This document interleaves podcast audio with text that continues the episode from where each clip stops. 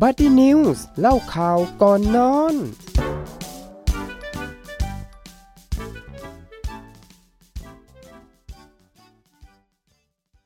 สวัสดีค่ะ คุณผู้ฟังทุกท่านคะต้อนรับ คุณผู้ฟังเข้าสู่ช่วงของรายการ b u d d y News เล่าข่าวก่อนนอนค่ะ ดิฉันพานิชาปนัยเวศค่ะ และเอิร์ธปิยพัฒน์กัวมลครับค่ะนกเอิร์ธนะคะ คุณผู้ฟังคะวันนี้สิ่งที่เราจะมาเล่าสู่กันฟังเนี่ยเลยได้ว่า ตอนนี้เราสองคนก็กำลังเป็นอยู่ใช่กำลังเผชิญอยู่เลยครับพี่วาวคืออึดอัดอาการอึดอัดอาการแบบมันจะ มันมีอะไรออกจากกระเพาะของเราตลอดเวลาเลยอะแน่นอน มันเป็นเรื่องที่สำคัญเนาะ เกิดจากอะไรหลักๆ เลย การทานของเราเอง เพราะว่าเราเนี่ยเป็นคนที่แบบว่า กินจุกกินจีกินจุบกินจิ๊บแบบเยอะแยะไปหมดเลยเรากินเยอะเลยนะใช่ที่พี่เขาบอกว่าเราเป็นอะไรนะกระเพาะช้าง ใช่แล้วก็เพาะช้างกระต้อเพาะงจกินระเยอะเข้ขนาดนั้นหรออะไรแบบนี้ แต่มันก็คือเรื่องจริง แล้วทุกอย่างที่จะมาเล่าให้คุณผู้ฟังได้รับฟังกันวันนี้มันเกิดจากการกินหมดเลย แล้วตอนนี้พูดจริง ๆ เลยค่ะ เราสองคนก็กำลังกำลังป็นเผชิญอยู่กำลังเพราะเป็นว่าอยู่ด้วย ที่กำลังอัดรายการให้คุณผู้ฟังเนี่ยคือ เราก็เพิ่งทานมาเนาะทานแล้วแบบกินเยอะกินเยอะเกินไป นี่แหละค่ะก็เป็นผลจากการกินนะคะ วันนี้ถูกสิ่งที่ต้องเราจะมาพูดคุยกันก็คือเรื่องของกรดกรดไหลไหลย้ย้ออนนคุณคุณผู้ฟังหลายคนแน่นอนเชื่อเลยว่าต้องกำลังเผชิญอยู่ แล้วน้องเอิร์ธนี่แหละผอมลงเยอะเลยค่ะ คุณผู้ฟังคะเพราะว่าเป็นกรดไหลย้อนไม่จริงเพราะว่าแบบคือพอช่วงที่เราเป็นหนักๆเนี่ยมันจะ อะไรอะเขาเรียกปรับร่างกายได้ใช่เป็นพิเศษ ถ้าไม่ป่วยก็กินไปเถอะกินอยู่นั่นแหละ ไม่คิดว่าจะจะป่วย แต่พอป่วยขึ้นมาปุ๊บเราก็จะมีการปรับแล้วร่างกายเราก็จะดีขึ้น แต่พอเราหายปุ๊บ เราก็กลับมากินเหมือนกินเดิมต่อ แล้วก็เป็นต่อนี่แหละำกก็ขึ้ค่ะ เหมือนเดิมเอาละใช่ค่ะ วันนี้ก็เลยจะมาเล่าให้ฟังนะคะ ว่ากรดไหลย้อนนี่คืออะไรนะรวมถึงเราสองคนก็จะได้ทราบด้วยนะคะ ว่ากรดไหลย้อนคืออะไร กรดไหลย้อนค่ะเป็นภาวะที่น้ำย่อยในกระเพาะอาหาร ไหลย้อนขึ้นไปยังหลอดอาหาร ซึ่งเกิดจากกรดในกระเพาะอาหาร จนทำให้เกิดอาการที่รบกวนต่อชีวิตประจำวันนั่นเอง และเกิดภาวะแทรกซ้อนขึ้นได้ด้วยนะ อย่างเช่น การอักเสบของหลอดอาหาร โรคกรดไหลย้อนเป็นภัยเงียบที่ส่งผลเสียต่อร่างกาย โดยสาเหตุหลักๆ ของโรคนี้ค่ะ ก็มาจากพฤติกรรมการดำเนินชีวิตของเรานั่นเอง โดยจะทำให้มีอาการแสบร้อนบริเวณลิ้นปี ลามขึ้นมาถึงบริเวณหน้าอกหรือลำคอ จากการทานอาหารมื้อหนักและการและมีอาการเรอมีกลิ่นเปรี้ยวด้วยนะคะ สาเหตุของโรคกรดไหลย้อน ไม่ว่าจะเป็นหลอดอาหารส่วนปลายคลายตัวโดยที่ยังไม่กลืนอาหาร ความดันจากหูรูดของหลอดอาหารส่วนปลายลดลงต่ำกว่าปกติ หรือเกิดการเลื่อนของกระเพาะอาหารเข้าไปในหลอดอาหาร ความผิดปกติของการบีบตัวของกระเพาะอาหาร หรือหลอดอาหารค่ะทำให้อาหารเนี่ยค้างอยู่ในกระเพาะอาหารนานกว่าปกติอ่าก็ว่ารู้สึกแบบมันจะอิ่มตลอดเวลาแล้วมันจะใช่ขึ้นออกมาตลอดเวลาเลยอะ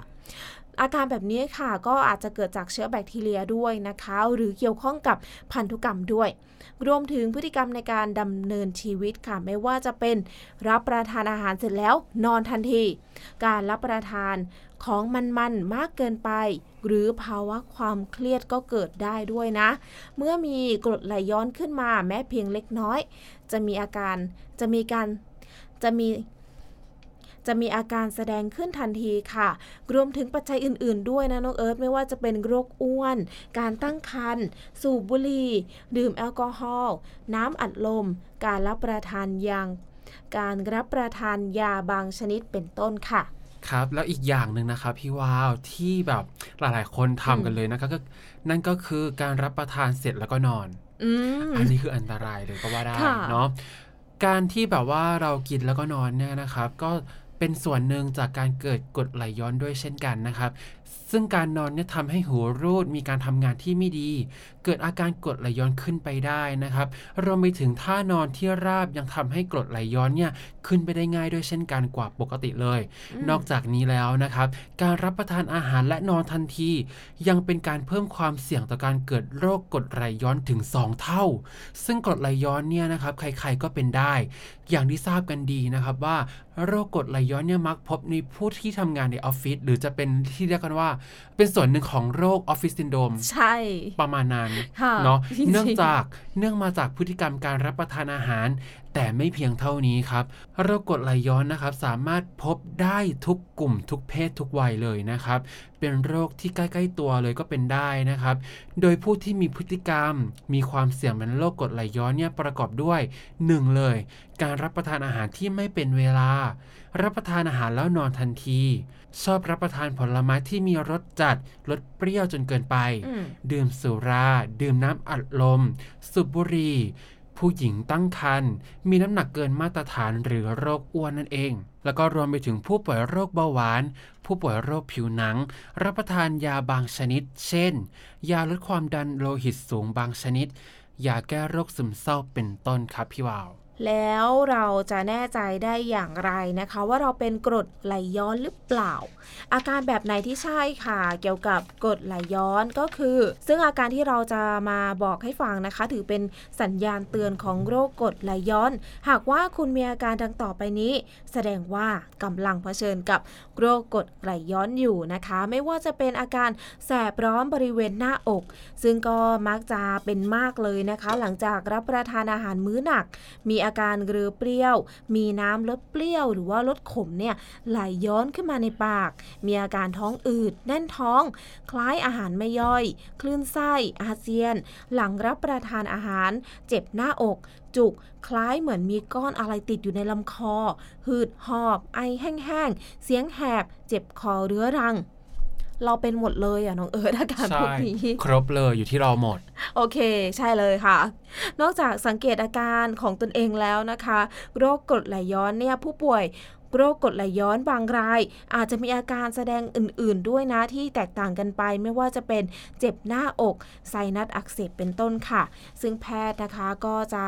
ตรวจซักประวัติ แล้วก็วินิจฉัยเพื่อหาสาเหตุที่แท้จริงของอาการ โดยวิธีการตรวจวินิจฉัยโรคกรดไหลย้อนนะคะ อย่างเช่น การส่องกล้องตรวจหลอดอาหาร กระเพาะอาหารและลำไส้เล็กส่วนต้น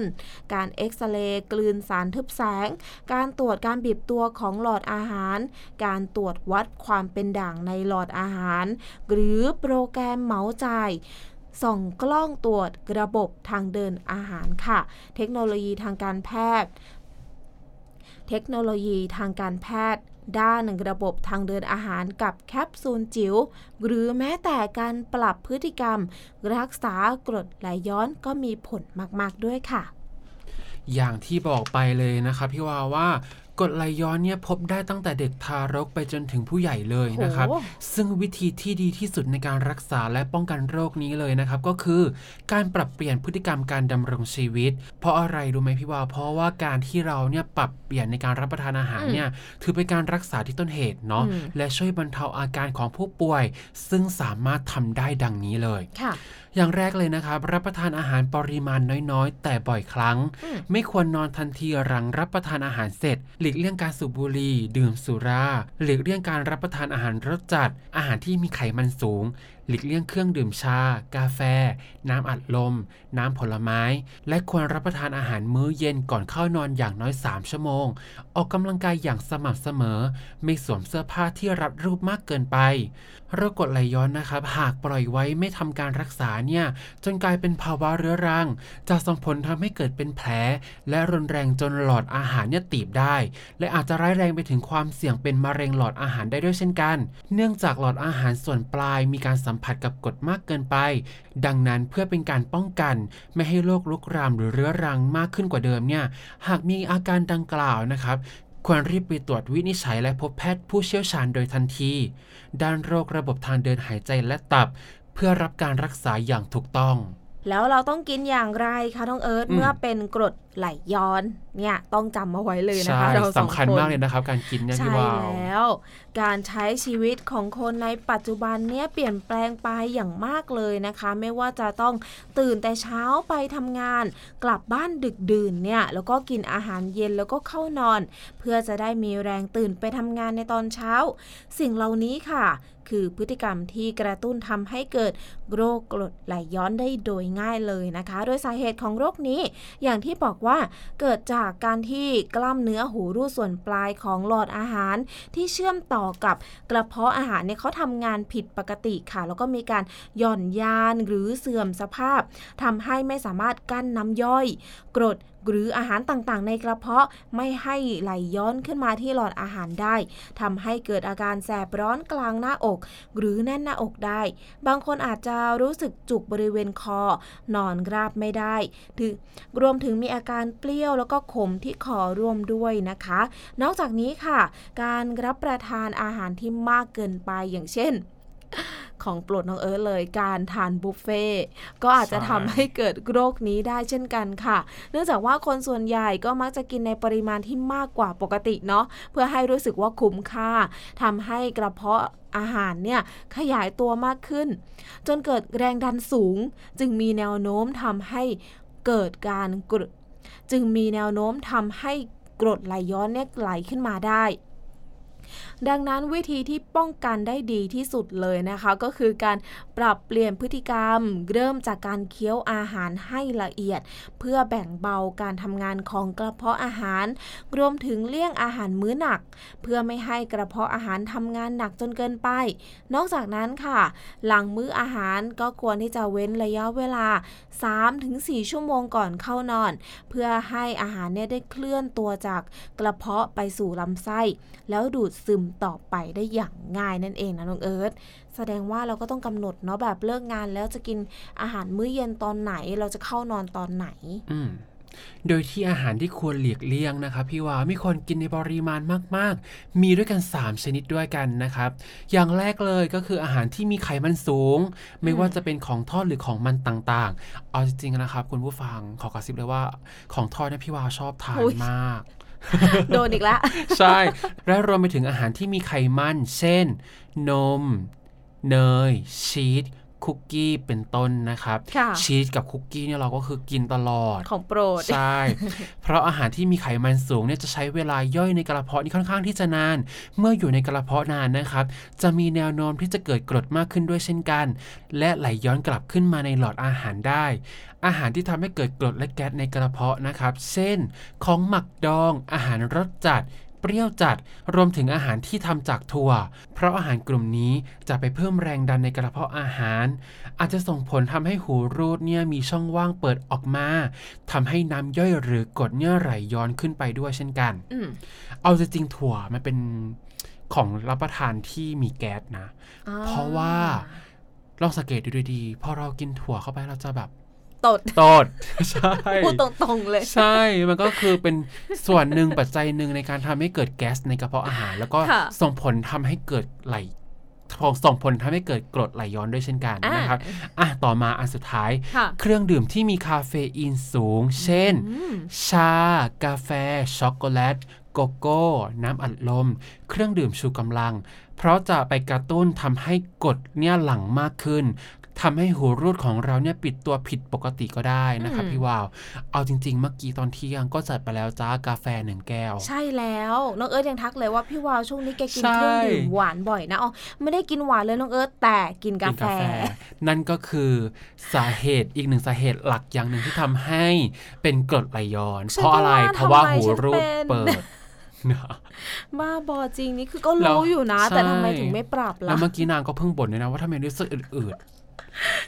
จริงๆอืมๆทั้งคู่นี่แหละใช่อะหวังว่าในการที่เรามาเล่าวันนี้นี่จะเป็นกระการกระตุ้นให้เราสองคนนี้ปรับพฤติกรรมได้มากขึ้นนะคะ แล้วเราต้องกินยังไงค่ะ เมื่อกดไหลย้อนเนาะก็อย่างที่บอกไปแล้วนะคะว่าก็ต้องมีการปรับพฤติกรรมกันไปค่ะ ไม่ว่าจะลดในเรื่องของเครื่องดื่มต่างๆนะไม่ว่าจะเป็นอย่างที่น้องเอิร์ธบอกไปว่า น้ำอัดลม เครื่องดื่มที่มีคาเฟอีน เครื่องดื่มชูกำลังของมันของทอดต่างๆ นานาเนาะรวมถึงอาหารไขมันต่ำที่คู่ควรค่ะน้องเอิร์ธจะประกอบไปด้วย เนื้อปลา เนื้อไก่ ไข่ขาว นมไขมันต่ำหรือน้ำเต้าหู้ อาหารไฟเบอร์สูง ควรที่จะเน้นอาหารที่มีไฟเบอร์สูง หรือว่ากากใยสูงนะคะ อย่างเช่นธัญพืชข้าวโอ๊ตขนมปังโฮลวีตผักผลไม้เป็นต้นเลยค่ะ อาหารพวกนี้คู่ควรมากเลยนะคะสำหรับคนที่เป็นกรดไหลย้อนค่ะรวมถึงผลไม้สำหรับคนที่เป็นกรดไหลย้อนนะคะ ควรเป็นผลไม้ที่มีกรดไม่มากอย่างเช่น กล้วย แตงโม แคนตาลูป แอปเปิลพีชลูกแพรอะโวคาโด หรือผลไม้รสหวานชนิดอื่นๆเนาะแต่ว่าถ้าเป็นผลไม้รสเปรี้ยวอันนี้ค่อนข้างที่จะอันตรายนะคะ จะเป็นการเพิ่มกรดในกระเพาะอาหารมากเกินไปนะ อันนี้ค่ะวาวก็ทำเป็นประจำเลยนะคะอยากจะมาแนะนำน้องเอิร์ธด้วยก็บอกน้องเอิร์ธอยู่บ่อย ๆ แล้วว่าการดื่มน้ำขิงเป็นประอืมจำค่ะนี่มันดีมากๆเลยนะคะ เพราะใช่ว่าขิงเนี่ยเขาเป็นสมุนไพรที่มีฤทธิ์ร้อน สามารถช่วยขับลม ช่วยย่อย กระตุ้นการทำงานของลำไส้ ช่วยลดอาการท้องอืด หรืออาการกรด แก๊สในกระเพาะมากเกินไปด้วยนะคะ และอาหารที่มีไขมันดี ร่างกายคนเราค่ะต้องการไขมันเป็นพลังงานเนาะดังนั้นคนที่เป็นโรคกรดไหลย้อน ก็ไม่ควรที่จะงดไขมันด้วยเช่นเดียวกันค่ะ พียงแต่ว่าไขมันที่คนที่เป็นกรดไหลย้อนเนี่ยสามารถกินได้ ก็ควรที่จะเป็นไขมันชนิดดีจากอะโวคาโดอืมแฟลกซีดน้ำมันมะกอก น้ำมันงา หรือน้ำมันดอกทานตะวันเป็นต้นค่ะใช่นอกจากการกินอาหารแล้วนะคะ คนเป็นโรคกรดไหลย้อน เน้นย้ำกันเลยว่าควรงดสูบบุหรี่อืมนี่ย้ำกันเลยนะคะว่า การกินมื้อเย็นแค่พออิ่ม หรือ เปลี่ยนมื้อเย็นเป็นผักผลไม้แทนที่สำคัญคือไม่ควรกินแล้วนอน หรือเอนหลังนะคะ ทันทีเลยที่เรากินเสร็จ ควรที่จะกินอาหารก่อนเข้านอน 3 ชั่วโมงนะเออจำไว้เลยนะ ใช่สำคัญเลยอันนี้เนี่ย แล้วควรที่จะนอนตะแคงซ้ายพร้อมกับหนุนหัวเตียง ให้สูงอย่างน้อย 6 นิ้ว นี่อืมอ่านไปทำตามไปใช่ด้วยนะกำลังนับตามอยู่ด้วยนะ พร้อมทั้งควบคุมตัวให้ดี ไม่ให้มีน้ำหนักเกิดอุ้ยเจ็บ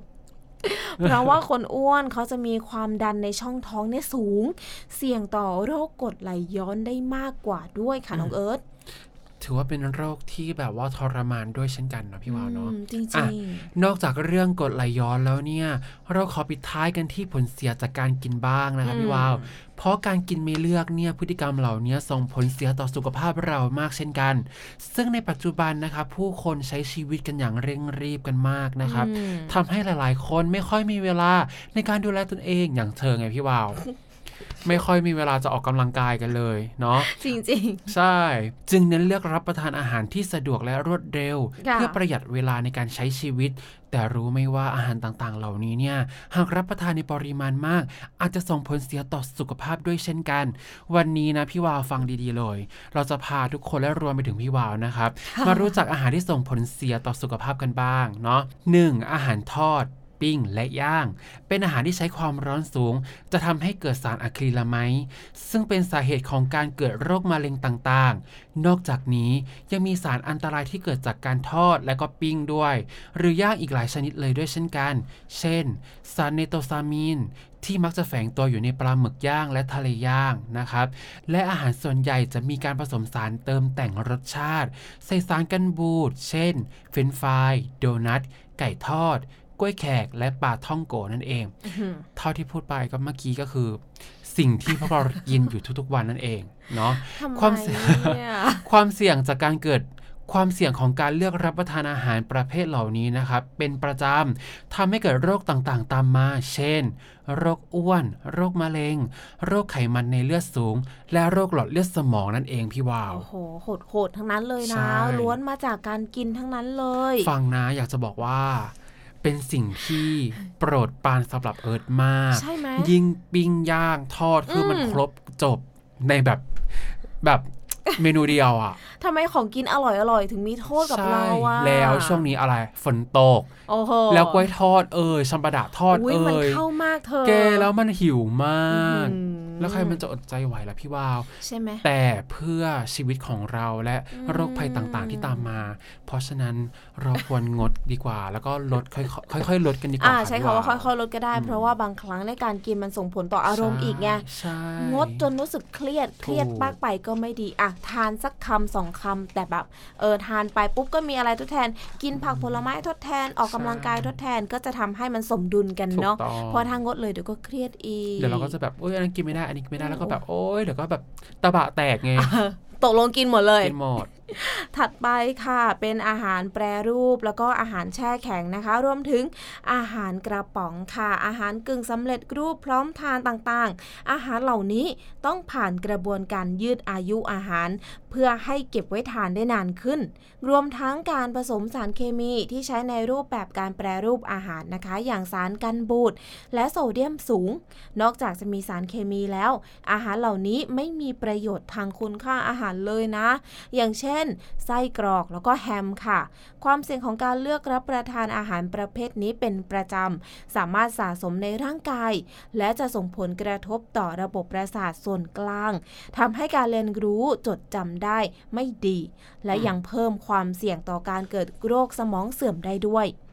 ถัดไปค่ะเป็นเครื่องดื่มกันบ้างนะคะ อันนี้อีกแล้วอะน้องเอิร์ธเครื่องดื่มชากาแฟ น้ำอัดลมแล้วก็แอลกอฮอล์เครื่องดื่มอย่างชากาแฟและน้ำอัดลมนะคะ มักจะมีส่วนผสมของน้ำตาล โดยเฉพาะในน้ำอัดลมที่มีส่วนผสมของน้ำตาลค่อนข้างมากเลย หากว่า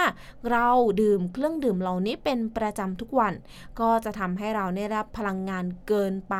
และนอกจากนี้ค่ะยังเพิ่มโอกาสทำให้เกิดโรคอ้วน โรคเบาหวาน โรคไขมันอุดตันเส้นเลือดตามมาได้อีกด้วย และเครื่องดื่มประเภทแอลกอฮอล์ค่ะ เป็นเครื่องดื่มที่นอกจากจะมีโทษต่อร่างกายแล้วก็ตับแล้วนะ การดื่มแอลกอฮอล์ติดต่อกันเป็นระยะเวลานาน ยังส่งผลกระทบต่อระบบสมอง ส่งผลต่อระบบการทำงานของสมอง การทำงานของตับ และระบบการทำงานอื่นๆของร่างกายด้วยนั่นเอง นี่ก็เป็น โทษต่างๆ ของการกินค่ะ และ 4. นะครับ อาหารสุกสุกดิบดิบๆ อาหารที่ปรุงไม่สุกมักส่งผลเสียต่อชีวิตเราเช่นกันนะครับ ก็จะมีพยาธิเนี่ยเกิดขึ้นในร่างกายของเรานั่นเองพี่วาว และเชื้อโรคต่างๆ ที่ไม่ได้ถูกกำจัดหรือฆ่าตายด้วยความร้อน จะเพิ่มความเสี่ยงให้เกิดโรคพยาธิด้วย และติดเชื้อทางเดินอาหารได้อีกด้วยเช่นกัน ต่อมาครับ 5. การเลือกรับประทานอาหารที่รสชาติต่างๆ มากจนเกินไป เหมือนฉันไงที่กินแบบมั่วไปหมดนู้นนู่นจะเปรี้ยวนู่นจะเผ็ดนี่จะหวานในเวลาเดียวกันจริงเนาะอาหารรสหวานเมื่อทานอาหารที่มีรสหวานมากๆเนี่ย ก็จะส่งผลให้เกิดโรคเบาหวาน เพราะการได้รับน้ำตาลมากเกินไปเนี่ยร่างกายจะไม่สามารถควบคุมระดับน้ำตาลในเลือดได้ จะทำให้ร่างกายเนี่ยได้รับพลังงานมากจนเกินไป ส่งผลทำให้เกิดโรคอ้วน และเพิ่มอัตราเสี่ยงต่อโรคหัวใจ โรคไตได้อีกด้วย และอาหารรสเผ็ดจัด โอ้ยอันนี้ของชอบ ส้มตำปูปลาร้าโอ้โหพริก20เม็ดโอ้โหไม่ค้าเริ่มเลยมาก่อน เริ่มเลยมาถึงเมื่อก่อนนะโอ้หิวเพราะตอนนี้ไม่ได้แล้วไม่ได้ร้อแล้วงเดี๋ยวนี้มาถึง ตำไทยครับตำไทยปูไม่ใส่ปลาร้าหวานน้อยใส่พริกหนึ่งดอก โอ้โหเด็กมากเนาะแกอ๋อไปกันต่อ อาหารรสเผ็ดจัดนะครับ ก็จะทำให้เกิดการระคายเคืองในกระเพาะอาหารได้ด้วยเช่นกัน นอกจากนี้อาหารรสเผ็ดจัดนะครับจำพวกเครื่องแกงที่มีส่วนผสมของเกลือ ผงชูรส ซึ่งมีโซเดียมที่แบบสูงมากทุกคน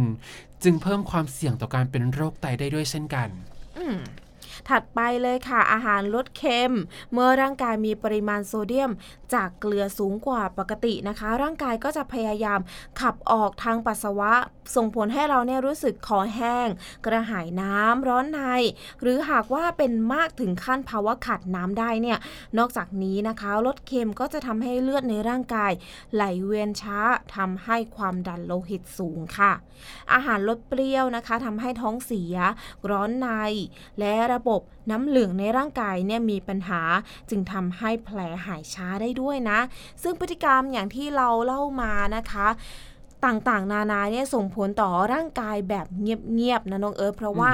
ก่อให้เกิดกลุ่มโรคไม่ติดต่อเรื้อรังอย่างเช่น เบาหวานความดันสูง ไขมันในเลือดสูง แล้วโรคมะเร็งค่ะ โดยอาการของโรคก็จะดำเนินไปอย่างช้าๆ ไม่ได้ป่วยในทันที แต่ค่อยๆสะสมอืมและป่วยเรื้อรังในที่สุดใช่ เราจึงควรให้ความสำคัญต่อการกิน แล้วก็มากการทำงานของร่างกายบริโภคแต่พออิ่มเนาะอืมเลือกกินแล้วก็ออกกำลังกายอย่างสม่ำเสมอด้วยค่ะอ่าจริง ๆ บทความนี้เหมือนกับว่าสะท้อนมาถึงพวกเรานะพี่วาวจริงอะตอนนี้อึดอัดมากเลย อาหารไม่ย่อยเลย ใช่ฉันรู้สึกว่าฉันแน่นหน้าท้องฉันแน่นแบบอกมาก เพราะว่า